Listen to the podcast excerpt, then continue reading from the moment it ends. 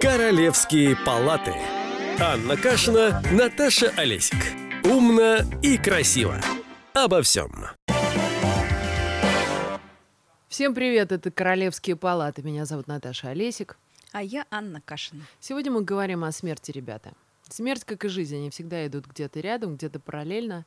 И я боюсь, конечно, что не смогу избежать банальности, но, как гласит одна старая пословица, еще ни один лежащий в, в э, колыбели не избежал могилы, так что тема о смерти, и э, у меня ушла мама не так давно, и, в общем, я не знаю, Аня, может быть, это станет сеансом какого-то психоанализа в прямом эфире или в записи.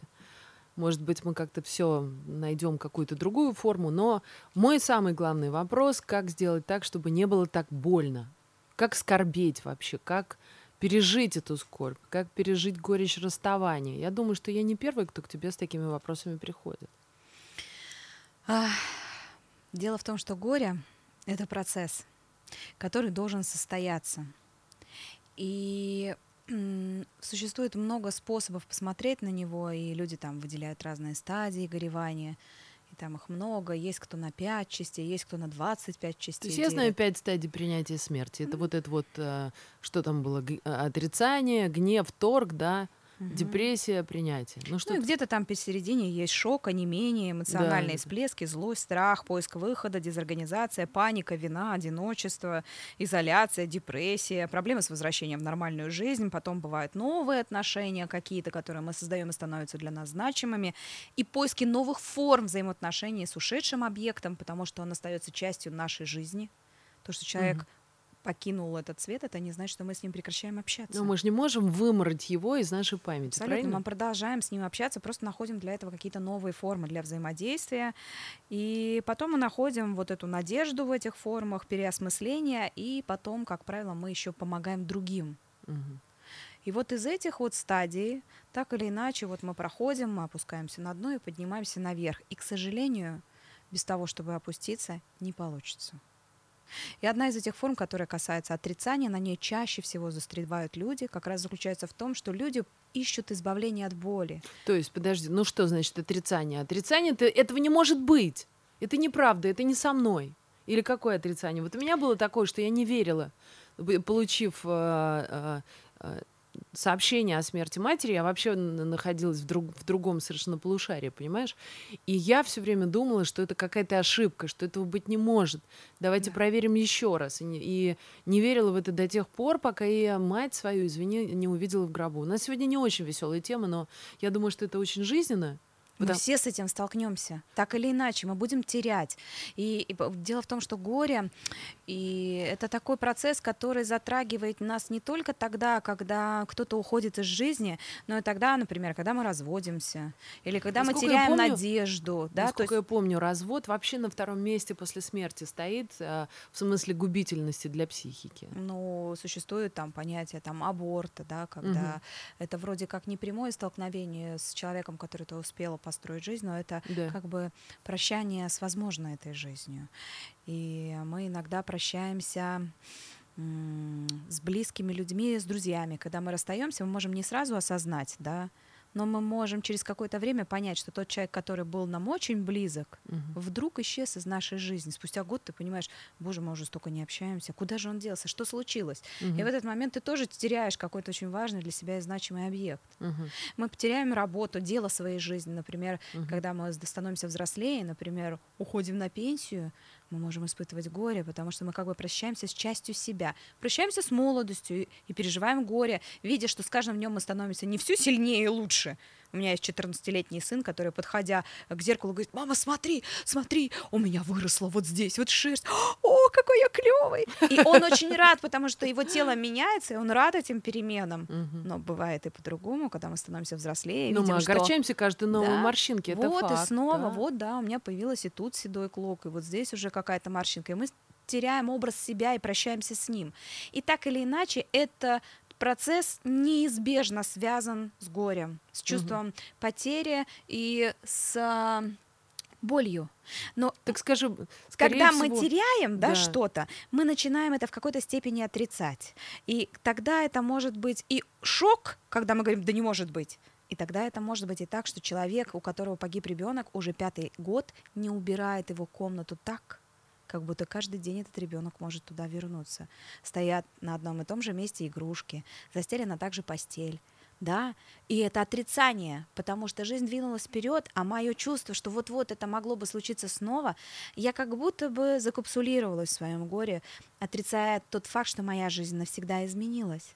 И это бывает женщины, у которых уходит супруг в очень почтенном возрасте, э, возрасте.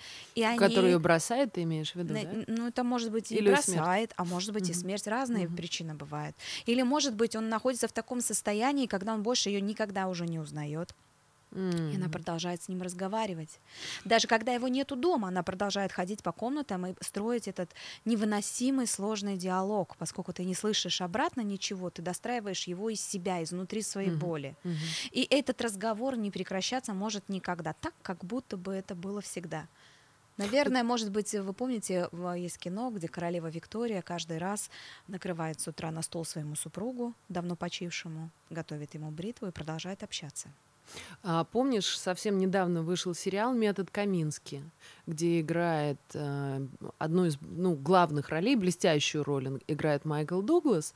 И вот у него есть его друг, его агент, который теряет жену, которую он безумно любил, там периодически показывают, что он с ней общается как с живой. То есть ее не, некий образ, проекция, да, ну, то есть а, появляется, и вот с ней, он с ней что-то обсуждает, в том числе и свои а, свои отношения новые, которые вот-вот готовы завязаться.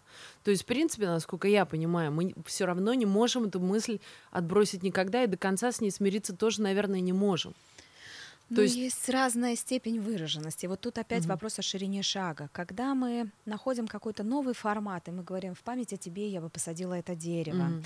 это тоже мы соприкасаемся с вот этим, ну, как бы образом этого человека, который мы нежно храним в своем сердце. Угу. Но когда мы каждый день ведем этот беспрерывный диалог, мы как угу. будто бы отрицаем сам факт того, что этого человека уже нету. И это тоже отрицание. И ты хотела сказать, что основная часть людей, которые кого-то теряют или что-то, они застревают на этой стадии? Они застревают на разных стадиях, в том числе на этой. Это только одна Ну, то есть из... это получается, что это самая первая стадия принятия того, что твои обстоятельства жизненные изменились с уходом этого человека. Да, абсолютно. К- тогда какова, ну где путь? Как, как путь? Как вернуться? Мы, мы, мы избегаем, вот, ну, мы отрицаем тот факт, что с нами случилось горе, для того, чтобы не перейти на следующую стадию, потому что это горевание. Это больно mm. больно терять. Mm-hmm. Потому что вместе с потерей значимого для нас объекта мы теряем самих себя. Часть нашей души, привязанная... Это... Нашу проекцию какую-то. Мы не можем да? потерять сами себя. Да, мы... Сами себя это означает полную зависимость от объекта. Нет, конечно, это в какой-то степени. Но тем не менее, ну, мы ладно, же взаимосвязаны. Да, мы взаимосвязаны с кем-то. И поэтому получается, что меня как дочери, когда уходит моя мать, уже как бы и нету. Ну да, ну статус другой, действительно. Статус другой, да. Меня как существа, которое может подойти и спросить, мам, слушай, вот что мне делать, да? То есть я меняюсь, я становлюсь старше в тот момент, когда уходит старшее поколение. Я поймала себя на мысли о том, что даже взгляд в витрину, где продаются цветы, а моя мама очень любила цветы, я увидела какие-то голубые, типа незабудки. О, надо маме купить. Я постоянно ловлю себя на мысли, что она настолько встроена в мою жизнь, что мне иногда самой удивительно от этого становится, что и тут она присутствовала, и тут. Хотя я не сказала бы, я уже давным-давно ну, старалась выстроить между нами дистанцию, потому что я понимала, как это будет больно, когда это произойдет по-настоящему. Я очень боялась потерять когда-то. И вот да, вот теперь, знаешь, все эти э, очень такие распространенные фразы, которые любят говорить, типа старшие мудрые товарищи, пока живы родители, мы дети. Да, действительно, это, это тупая абсолютно фраза, которая характеризует наш переход. Желанный он? Да ни хрена. Тебя просто поставили перед фактом, ты старшая в семье теперь. Вот тебе, пожалуйста, вот держава, скипетр, валяй, вперед. И это очень сложно иногда понять и принять. Да, потому что вместе с этим меняется как бы ощущение безопасности. Потому что когда Скорее за нами всего. еще кто-то стоит, у нас есть такое чувство, что ну, мы как бы в надежных руках. То есть стеночка перед, перед смертью стоит, а да. а сейчас ее нет. А сейчас ее нет. И это тоже сложно. И так или иначе мы все переходим на этот этап, когда мы должны оплакать mm. оплакать свою потерю. И именно в этот момент самая большая сложность заключается в этом, в том, чтобы иметь возможность смириться с этой болью, иметь возможность и смелость ее прожить. Проще сказать, мы были в плохих отношениях там с каким-то родственником, там с отцом или с матерью, да, да. и ничего такого особенного нету. Я даже не особо скучаю, и это одна из фаз отрицания. Ну, ты, ну, это вранье самому себе, Конечно. по сути, да? Или вранье на публику. Объясни мне, когда человек, ну, понятно, человек от боли пытается выставить барьер. Вот так он себе это объясняет, и типа он уже не страдает, хотя на самом деле. Ну, это вранье. Да, иногда бывает так, что человеку кажется, что ну и что такого, мы уже там 10 лет последних не созванивались, но мы не можем вычеркнуть там детский опыт, построение близких доверительных отношений, то есть бывали же и светлые моменты, хоть какие-то в вашей жизни. Ну вот смотри, да, появляется очень много людей, которые говорят, ты должен воспринимать его как живого, или ты обязательно должен проплакаться, или прекрати себя жалеть. Ну, то есть, понятно, доброхотов у нас много, доморощенных психологов, прости, родная, тоже. Mm-hmm. Так, а что значит, ну, то есть, вот что ты говоришь, если прям бытовым языком, плакать? Плакать, говорить, то есть плакать. да. Угу. Иметь возможность а, допустить, что то, что сейчас с тобой происходит, вообще-то так и должно быть. Это нормально. Нормально не всегда находиться на подъеме, маршировать целыми сутками с улыбкой на лице. Нормально быть грустным, нормально плакать в таких обстоятельствах, нормально э, печалиться. И ну, тебе не надо ну, поправляться. Ну, как бы, давай, пусть налаживается. В этот момент ничего не должно быть налаживаться. Ты имеешь право на собственное горе. Вчера была интересная история, когда, ну, в общем, я понимаю, что я не должна застаиваться в том, в, в, в своей тоске. Да. Ну, я могу, конечно, других обманывать, что мне легко. Нет, ни хрена, не легко. И любой бы тебе сказал, да, если честно. Ну, то есть, если откровенно говорить, это больно. Когда приходишь а, куда-то, сидишь и стараешься быть как можно более незаметным, не всегда это получается, это уже другая история. Но когда к тебе подходит и говорит, что ты такая опущенная, я не знаю, что нужно в этот момент сделать. Ну, двинуть в рожу, не извиниться или что, или попытаться человеку объяснить, блин, у меня горе, я имею на это право. Или не имею. Имею. Вот самое интересное, что кто-то говорил о том, что существует, э, по-моему, японская традиция прятать скорбь так, что скорбь так, чтобы никто не увидел ее со стороны, потому что это оскорбление чувств других. Да, это культурный код такой, да. То есть нужно запереть ее в себе на людях. Мы и это японцы. я понимаю. И ну, стараться оплакать где-то, где тебя не видят. Ну, хорошо, ты японец? Не, ну нет. Значит, тебе не обязательно.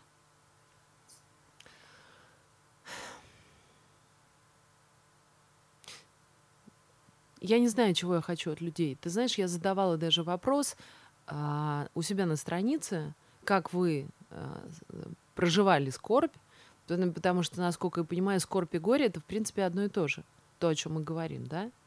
Ну, то есть, ну, вот это вот, вот эта самая болезненная часть, да. смириться с потерей, принятию, да? Мы же об этом да. говорим, что да. после стадии некой отрицания приходит э, момент, когда ты должен в глаза посмотреть своей потери. Да, это произошло, да, это с тобой, да, это ты, сиротинушка, да, это ты один сейчас остался. Да. То есть вопрос, в принципе, наверное, жаление себя в первую очередь, насколько я понимаю. Во-первых, это. А во-вторых, мы любим людей вокруг себя, и мы не готовы смириться с тем, что они конечны. Ну, ты за это можешь ненавидеть людей, которые тебя покинули в какой-то момент. Конечно. Ладно, если это было расставание. Да. В принципе, там всегда есть какие-то уже триггеры, которые ведут к тому. Ты не можешь непредсказуемо раз в один день все закончить. Существует, ну, если только сам не накосил. Да, существует а, такая психолог и психиатр Нэнси МакВильямс. Она говорила о том, что, например, в ранних потерях люди, которые пережили раннюю смерть своих родителей, то есть mm. это люди до 18 лет, mm-hmm. у них так или иначе всегда есть такой депрессивный определенный драйв и обида на ушедший объект, потому что он как будто бы меня бросил.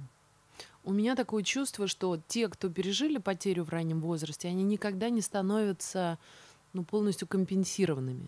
У меня такое ощущение. Вот, ну, я понимаю, и в этом есть ну, большая несправедливость, да, когда в молодом возрасте уходит или сгорает от рака человек, да, или там, ну, мама твоя молодая и так далее. Это одно. Когда ты видишь, как мучается у тебя на глазах твой любимый человек, и это старость, и ты ничего не можешь делать, ты можешь продлить на неделю, на две, может быть, даже на месяц его жизнь но ты ничего глобально со смертью сделать не можешь, потому что, как говорят некоторые друзья, ты не Господь Бог, это не тебе решать, когда кто-то уходит. И в молодом возрасте это тоже ужасно. И когда твой ребенок умирает от рака, это тоже ужасно. В и ты нет... ничего не можешь сделать. И сколько бы ты шаманов не искал, и сколько бы ты ни лечил, но есть некоторые формы болезни, ну, при которых как бы понятно, что болезнь является терминальной. И это тоже горе, и mm-hmm. это тоже скорбь. И э, есть торг такой внутренний, вот это та стадия, когда ты думаешь, ну вот дай бог, чтобы вот там я могла бы хотя бы еще годик угу. там продлить жизнь, да. что-то сделать. Торг, да, Но мы все время торгуемся со смертью, мы что-то обещаем внутренне, даем себе какие-то зароки. Я больше никогда, я теперь всегда. Если только вот, то я вот. Да. Я вот все сделаю, чтобы вот этого не случилось, например. Да, мы пытаемся чем-нибудь хорошим своим поведением, э, вот, ну, обещаниями э, каких-то там подвигов заслужить право на жизнь. Но жизнь конечны, и все мы с вами через сто лет перестанем существовать. Иногда даже в памяти, к сожалению. Иногда даже в памяти. Поэтому все, что мы можем сделать, это, наверное, после того, как мы прощаемся с теми, кто нам дорог, э, думать о том, какой новый смысл мы можем обрести. Вот давай, да, давай вперед к свету. Мы остановились на той стадии, когда нужно принять горе и нужно плакать. Да. Нужно плакать по-любому. И когда рядом с вами есть человек, у которого есть горе, нужно его слушать. Угу. И нужно все время задавать вопросы. Давай поговорим. Расскажи мне, как тебе сейчас. Угу. И человек этот может быть очень даже злой, агрессивен. Он будет говорить, не надо, там, хватит. Оставьте, прекратите да, меня жалеть. Чаще перестаньте. всего такое происходит. И все равно нужно через какое-то время снова возвращаться к этому вопросу и не обижаться, потому что злость это форма покрытия горя. То есть тот момент mm-hmm. мы не можем постоянно находиться в горе, это невыносимое чувство. Мы пытаемся отгородиться от него злостью, засмеиванием, отвлечением mm-hmm. на важные дела, обесцениваем, обесцениваем, говорим, да все это ерунда, жизнь продолжается. То есть мы себе сами, ну, э, исходя из тех защит и компенсаторных механизмов, которые есть в нашей психике, мы пытаемся от этого избавиться всячески. Но так или иначе всегда наступает вот этот момент, когда мы проживаем это. Угу. И просто весь этот вопрос, чтобы мы ну, делали это в безопасных условиях, чтобы человек рядом с тобой не хлопал тебя по плечу и не говорил, ну ладно, ты не реви, ну что ж теперь жизнь продолжается, да? А это тоже обесценивает со стороны другого человека. Он хочет Он помочь. обесценивает твои переживания. Да. Ну, в общем, ты не знаешь, на кого ты нарвешься. Да. У тебя близкие могут быть достаточно тол толстокожие. Да. да и окружающие не обязаны себя вести по, по науке. Хорошо, если мы заставим кого-то задуматься о том, что человек рядом с тобой, да. Э, переживающий горе, очень, а, как это, уязвимый, очень хрупкий. Да. Потому что чаще э, всего что бывает? То есть люди, люди, опять же, да, их не, не учат, как, как работать с человеком, который пострадал. Да. Чаще всего есть два варианта. Либо все-таки, наступая себе на песню, идут и соболезнуют, и, сла... и огромное им за это спасибо. Или кто-то за, э, за, э, как это, застывает, замирает, потому что сам не знает, что лучше. Хорошо ли прийти его приласкать сейчас, или наоборот лучше отдалиться. Ой, или кто-то на физическом уровне вообще не, не может иметь дело с э, болью. Никого за это, конечно, судить не надо. Конечно, потому что когда мы касаемся чужой боли, иногда бывает, что мы вспоминаем о своей. И да, конечно. Сложно. И это проживание еще раз того да. негативного опыта, который с тобой уже был когда-то. Да, поэтому так важно иметь возможность иногда позвонить специалисту, человеку, который не заразится твоим горем и который его вынесет. Угу потому что иногда для наших близких это является невыносимым, особенно если они находятся в зависимом от нас положении. Ну, например, там, не знаю, э, в семье умер отец, остались маленькие дети, и mm маме не с кому пойти, она начинает им это все рассказывать. да, да ужас да. вообще. И, конечно, Свою лучше... тоску переливает, понимаешь? Ну, Абсолютно. это же ужас. И поэтому кто-то в этот момент берет всегда родительскую позицию, лучше, чтобы это был специалист, чем да. это будут собственные дети. Да, да, да, конечно. И в этом плане это гораздо более безопасно. И надо понимать, что, ну, так или иначе, э, так или иначе мы можем, мы можем быть собой милосердны и не смущаться собственного горя, потому что мы еще и чувствуем как бы вину, когда опять как бы плачемся другому. Угу. И это себе нужно простить хотя бы на какое-то время угу. и сказать себе, что да, вот, ну, как правило, вот этот процесс горевания, он продлится там год-два, когда горе не патологично, оно не угу. застряло где-то. Вот надо себе дать хотя бы год для того, чтобы иметь возможность ну да, иногда поплакать, иногда походить грустным, и mm иногда, да, побеспокоить своих близких. Ну, Если ну, тебя не спрашивают, как дела, да. ответить, ну, плохо, спасибо. Сейчас плохо, я все еще переживаю. Как тараканы в рассыпную. Да, но иметь честность хотя бы, может быть, там, не знаю, сразу, не надо там начинать э, сеанс психотерапии, но сказать, вот сейчас я все еще чувствую себя... прижал к, к стене. Да, я чувствую себя ранимой. Мне бы сейчас очень не помешало бы, не знаю, теплые объятия, мероприятие и чашка чаю. Денег нет, но вы держитесь, может быть, ответ. Это тоже очень обидно, кстати. Обидно, потому что люди засмеивают. Люди настолько боятся соприкасываться с чьей-то болью, что они начинают остр... искрометно шутить. Ну, а это, это тоже смешно. реакция. Это, это стрессовая реакция на Это деле. метод совладающего поведения. Давай интеллектуализируем, объясним это все с научной э, зрения. Точка, да. да. И давай посмеемся над этим. Угу. Очень здорово, замечательно. Но весь вопрос только в том, что ну, э, иногда людям не надо чувство юмора в этот момент. Им в этот момент нужно просто иметь кого-то живого рядом, кто не угу. развалится от количества твоей боли внутри. Ну да. Достаточно стойкий объект. Ну, это сложно тоже. Это, это, с одной стороны, со стороны горюющего, это тоже, в принципе, возлагание на других своей тяжести.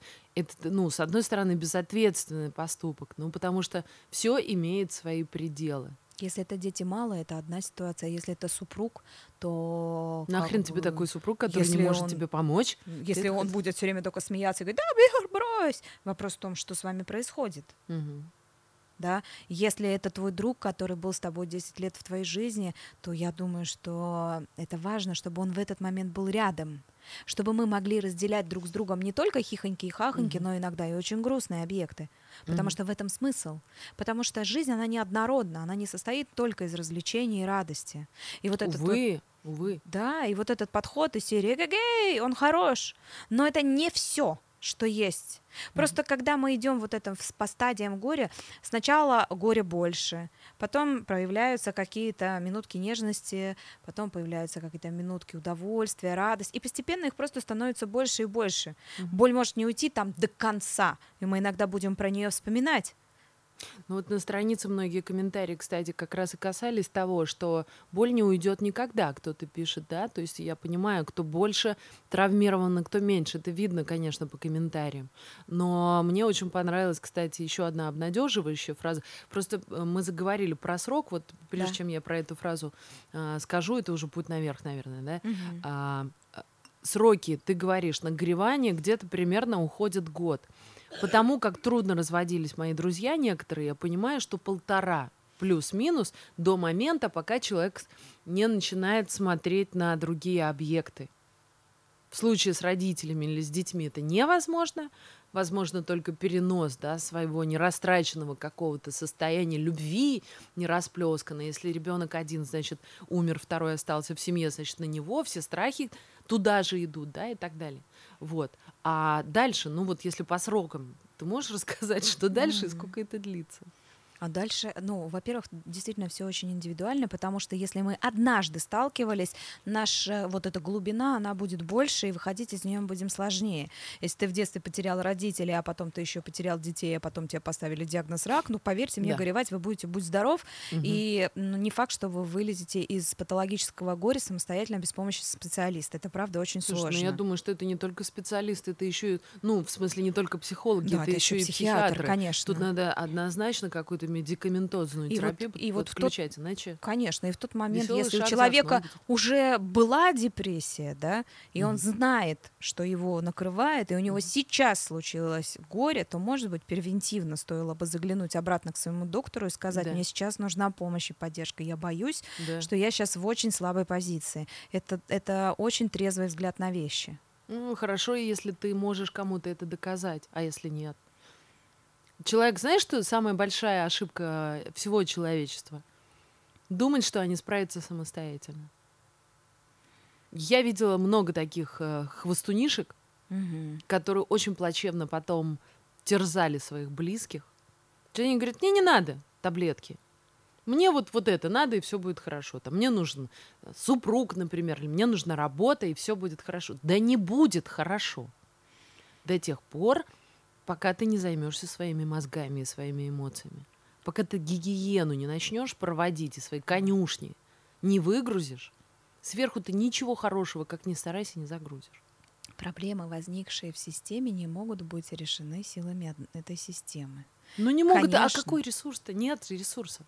Это очень здорово, если мы учимся пользоваться специалистами. У нас болят зубы, мы идем к зубному, очевидно. Ну, У нас понятно. там, не знаю, а, есть проблемы там щитовидной железой, мы идем к эндокринологу. Ну, ты не можешь сам себе назначить гормональный Абсолютно. препарат. Ну, в том-то и дело. И то же самое, если мы застряли в горе и видим, что вот уж год, вот уж два, а я все еще не могу прибрать свою детскую. Угу Значит, надо идти к специалисту и горевать вместе. Значит, надо, а, может быть, просить медикаментозной помощи. Потому что, потому что только так мы можем сделать тот шаг вперед, который нужен каждому из нас для того, чтобы двинуться дальше. Двинуться дальше к тому, чтобы интегрировать этот опыт и понять, что это часть меня. Угу. Да, этот вот этот ужасный эпизод это часть меня. Mm. Это мое горе, я переживаю там смерть близкого человека, я переживаю ужасную вещь. И это часть моей истории, такая же, как рождение, окончание университета или какой-то проект. Вот это тоже очень важная часть меня. Mm. И дальше мы думаем, а, что мы можем еще сделать для себя, потому что самое важное в этот момент поддержать самого себя, свой собственный ресурс. Потому что если, что называется, мама на нуле, угу. да, то тогда, конечно, страдать будут все близкие, вне зависимости от того, какой объект я потерял. Ну, все, под раздачу попадут все. Слушай, а как насчет вторичной выгоды? Мне кажется, это все равно где-то существует. Бывает такое, что а, ну, условно говоря, да, муж бросает слишком горюющую жену, ну, как вариант, да, или наоборот. Или жена бросает мужа неудачника, который сломался из-за того, что у него нет работы. Он лег в, в кровать в один день, и все. И он не встает. А некоторые как мне кажется, иногда они намеренно застревают в этом а, положении. Ну, как намеренно, скорее всего, неосознанно, но где-то есть крючок в том, что до тех пор, пока он будет маленький и беспомощный, угу. о нем будут заботиться. И получается, что он это горе несет впереди как драгоценность и показывает, вон, смотрите, я горюю. Как? Ну, то есть, ну, ну... Мы во всем всегда должны искать ресурс мы должны искать ресурс, который поможет этому человеку э, встать и пойти дальше. И если мы ему скажем, соберись тряпка, это вряд ли будет ресурсом, даже Нет. если это уже вторичная выгода. То есть, если мы скажем, да что ты, да, в конце концов мы столкнемся с сопротивлением, отрицанием, с чем ну, угодно. Понятно. Нам нужно искать тот ресурс, который мы можем, э, можем вывести на передний план для того, чтобы бороться с этим состоянием беспомощности. Потому что человек в этот момент, он не осознает, что он застрял. Mm. Для него это органичное состояние, поэтому нам нужно смотреть, окей, отлично, ну вот, вот так есть. Что у нас есть, кроме горя? Угу. кроме вот этого золотого камня, который несется все время впереди себя. Что еще есть там? Угу. И тогда мы можем, ну вот эти ресурсы находя, помогать человеку э, иметь такие кнопки для переключения, uh-huh. чтобы, знаете, вот была не одна клавиша, на которую мы давим, и такой однообразный тон у нас да, получается, да, да. а хотя бы две, три, пять, семь, для того, чтобы появлялась какая-то динамика, которая дает возможность переключаться из горя в какие-то другие вещи.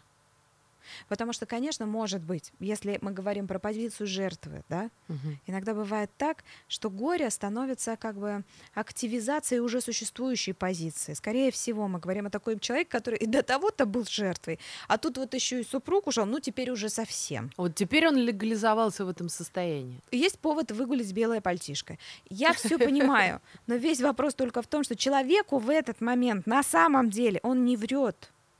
Он действительно переживает это горе бесконечно. Угу. Это такой ад, в который он сам себя запер из этой позиции жертвы. И поэтому кричать там «ты симулянт! Прошло же три года! Где действия?» Да? Это бесполезно, потому что в этот момент этому человеку нужно найти внутренний ресурс, о который он может опереться для того, чтобы встать, выйти, понять, какой следующий шаг, найти вот эти два кирпичика, одно и второе действие, которое да. хоть как-то переменит его динамику. Угу. Поэтому горюющему человеку, сколько бы лет он не горевал, э, говорить типа, давай, соберись, это, ну, ерунда. Ну, это бы Потому посланным. Что, скорее всего, побыстрее. Да. А, ну, никакого позитива это не даст. Это внутренний процесс, и процесс готовности к тому, чтобы начать жить по-другому, он должен вырасти изнутри. Угу. И из этой почвы а, должно вырасти что-нибудь, что человек сможет интегрировать как часть себя да. Очень видно это, например, по детям, которые рано или поздно находят образ для ушедших родителей. Маленькие дети, которые говорят, теперь мама ангела смотрит на меня с неба. Да. Они находят этому какое-то объяснение для того, чтобы иметь возможность жить с этой болью. Ну и взрослые на полном серьезе именно так и считают. Да. Ну и это не самое плохое замещение, согласись. Да, потому что ты хотя бы определяешь его местоположение, ну условно говоря, в пространстве да. и в твоей собственной системе координат.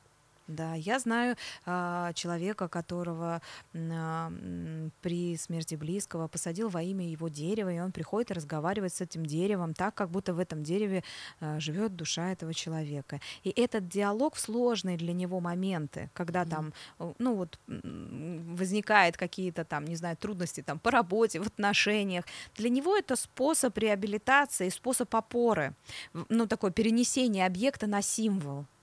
Да. Ну, вот ты ему... Ну, могила это ровно то, тот самый. Абсолютно. Именно поэтому люди, которые себя кремируют и развивают по ветру, должны понимать, что все равно должен быть какой-то объект, к которому будут возвращаться близкими. Mm. И забота о таком объекте это вопрос, наверное, того человека, который переживает другое горе. Например, когда ты знаешь, что вот-вот умрешь, mm-hmm. и тебе об этом говорят, и у тебя тоже возникает сопротивление. Mm-hmm. Не может быть у тебя возникает торг, когда ты говоришь, ну, может быть, я вот попью таких-то витаминов, и все mm. пройдет. И у тебя возникает стадия а, горевания, когда ты просто плачешь, потому что ты понимаешь, что, mm-hmm. что все. И момент, когда мы это интегрируем, мы понимаем, ну, хорошо, что теперь? Что я могу успеть? подготовить документы, написать там, не знаю, прощальное письмо, записать видео, не знаю, отдать распоряжение для того, чтобы другим людям не приходилось заботиться о том, как разобрать твои вещи, надо ли это выкидывать, потому что мы испытываем очень много боли не только потому, что вот случилось событие, а потому что остается после человека целая жизнь, его фотографии, вещи, что из этого оставить. И вот тогда это тоже такой момент, когда ты, ну... Я не могу до сих пор до маминой квартиры дойти, хотя родственники там в холодильнике все позабывали. Я не могу физически. А может быть, не, не говоря надо. уже о том, что мне предстоит, ну, точно не сейчас, не через неделю, и, возможно, даже не через 40 дней прийти и разобрать ее вещи. Это страшно. И тогда у тебя есть я. Да. Бери меня, и мы пойдем туда вместе. Потому что это то, что нам нужно. Нам нужен кто-то рядом, с кем мы можем через это пройти. И да, и мы туда вернемся и сделаем то, что должно быть сделано. Да, наверное, самое главное Я поняла, что самое главное в этом во всем. Самое главное не торопиться. Да. Еще я знаю, что у тебя хотела спросить, опять же, да, по следам моего поста, ну, так получается, что журналист, он никогда, ну, не перестает им быть, и, и когда ты попадаешь в какую-то определенную ситуацию, ты у этой ситуации учишься и собираешь фокус-группу. И свой, даже травмирующий опыт пытаешься переложить на кого-то. Ну, то есть предложить кому-то. Смотри, в комментариях было очень много советов на тему того, как пережить. И в частности, там было очень много комментариев, некоторые, которые мне понравились. А, во-первых, ну это спорт, это двигательная активность. Я понимаю, это то, что, чего мне не хватает, потому что я все время, ну сейчас в стадии заморозки нахожусь. Я не могу поднять гантели пока, не могу.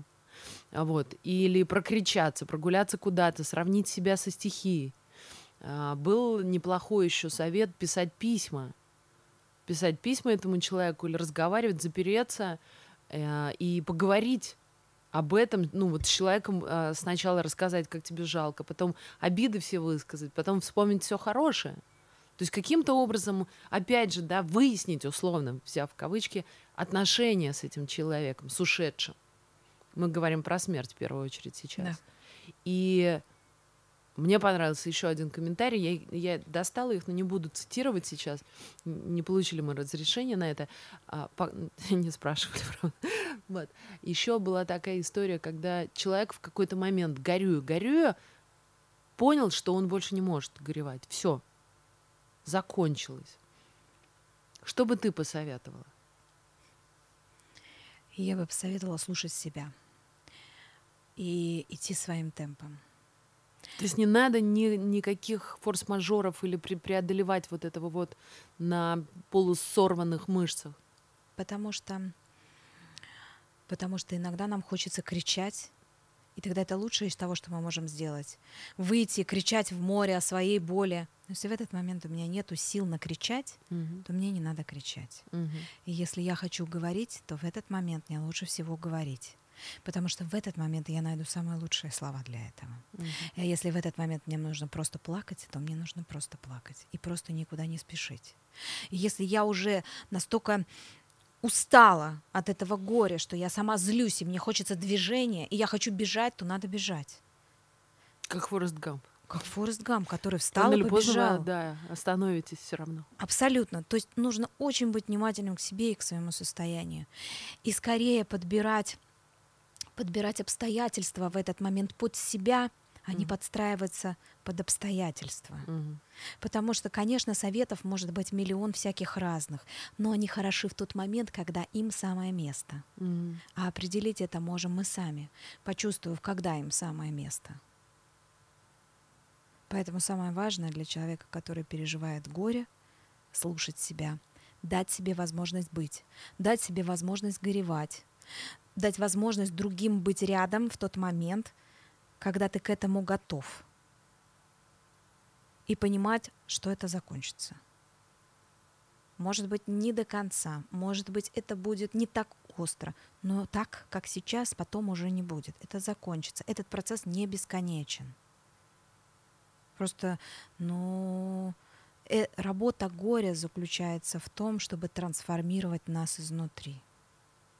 И очень часто бывает, что после пережитого горя мы вообще весь мир видим по-другому. Меняется философия и ценности, mm-hmm. меняются отношения, мы становимся более толерантными, более мягкими, мы больше принимаем в других. Важными становятся совершенно другие вещи. Мы вдруг понимаем, что есть вещи, которые, которые больше не так значимы, как ранее. И это меняет нас изнутри. Это та работа горя, которая совершается со временем. Я где-то слышала фразу о том, что человек, который... Человек становится лучше, а, становится лучше после того, как он пережил горе. То есть, ну, варианты же у тебя тоже два. То есть э, я не очень в эту фразу поверила, что, дескать, вот если ты не страдал, ты не можешь стать достаточно хорошим человеком. Лучше, мне кажется, этого не проверять. Но есть же два пути всегда. Ты можешь озлобиться и проклинать весь мир после этого. Все виноваты. И так случится, скорее всего, что все виноваты будут, кроме тебя. Да, знакомо? Да. Либо ты действительно можешь пережить свое горе и стать мягче. Вот мягче это, это хорошее слово. Перестать быть слишком требовательным. И, и к другим, кстати говоря, тоже. И это касается, мне кажется, и вопроса прощения. Вот с прощением у меня всегда слышно это было. Это позволяет нам в какой-то момент от этой от того, как сильно мы устали от этой боли, просто опуститься с цыпочек обратно. Угу. Перестать приподниматься и увидеть себя живым, таким, как ты есть. И принять, что все может быть совсем по-другому. И если Громче, мы проходим... Ты потом сама себя не вытянешь. Да, если мы проходим просто через этот процесс, а, тогда это дает нам ну, возможность, альтернативу не озлобиться. Да. И поэтому надо заботиться о себе и не спешить. Лучшего момента, чтобы закончить наш э, подкаст, сегодняшний выпуск про смерть, и не найти. Напоследок Давай-ка литературу. Полезное чтиво. Шуршим страницами с толком, пользой, расстановкой. Давай. Значит, я знаю несколько книг на русском языке. Это «Жизнь после утраты» Вадим Волкон и Елизабет Зинтл. И э, «Переживая горе» Джулия Самуэль. И еще одна замечательная книга, она литературная, ну то есть это не полезная специальная литература, mm. а это именно художественное произведение. Называется «Счастливые люди читают книги и пьют кофе». И она тоже о том, как э, женщина потеряла супруга, как она это переживала. И такой это просто откровенный рассказ и возможность побыть с кем-то в одинаковом с тобой состоянии. Есть несколько хороших а, иностранных книг «Men's Don't Cry», «Women's Do». Она тоже о том, как по-разному мы переживаем э, горе, потому что мужчины и женщины по-разному его переживают. Э, вот. И, например, Saying Goodbye to Someone You Love. Это тоже такое э, произведение Норина Дрессел и Фреда Вассерман, которые как бы рассказывают о том, как мы можем попрощаться с теми людьми, которые ушли из нашей жизни. Это важно. Я напоследок хотела бы пожелать вам а, быть очень внимательными к людям вокруг себя, которые сейчас, прямо сейчас находятся а, в стадии горевания. А, и если вы что-то можете сделать для них, не бойтесь, что вы этим их оскорбите. Предлагайте помощь даже тогда, когда вам кажется, что вы, может быть... Что вы неуместны. Да, неуместны, потому что это очень нужно в этот момент. На самом деле это тоже дурацкая позиция, согласись. Ну что я буду делать? Ну зачем я сейчас буду навязываться? Угу. Ну что я ему скажу? Я Вы... сочувствую, что ему от этого? Вы Ничего. не понимаете, ребята, как это бывает важно. Поэтому не бойтесь, я держу за вас кулаки. Пока это были Королевские палаты Наташа Олесик и Анна Кашина. Королевские палаты.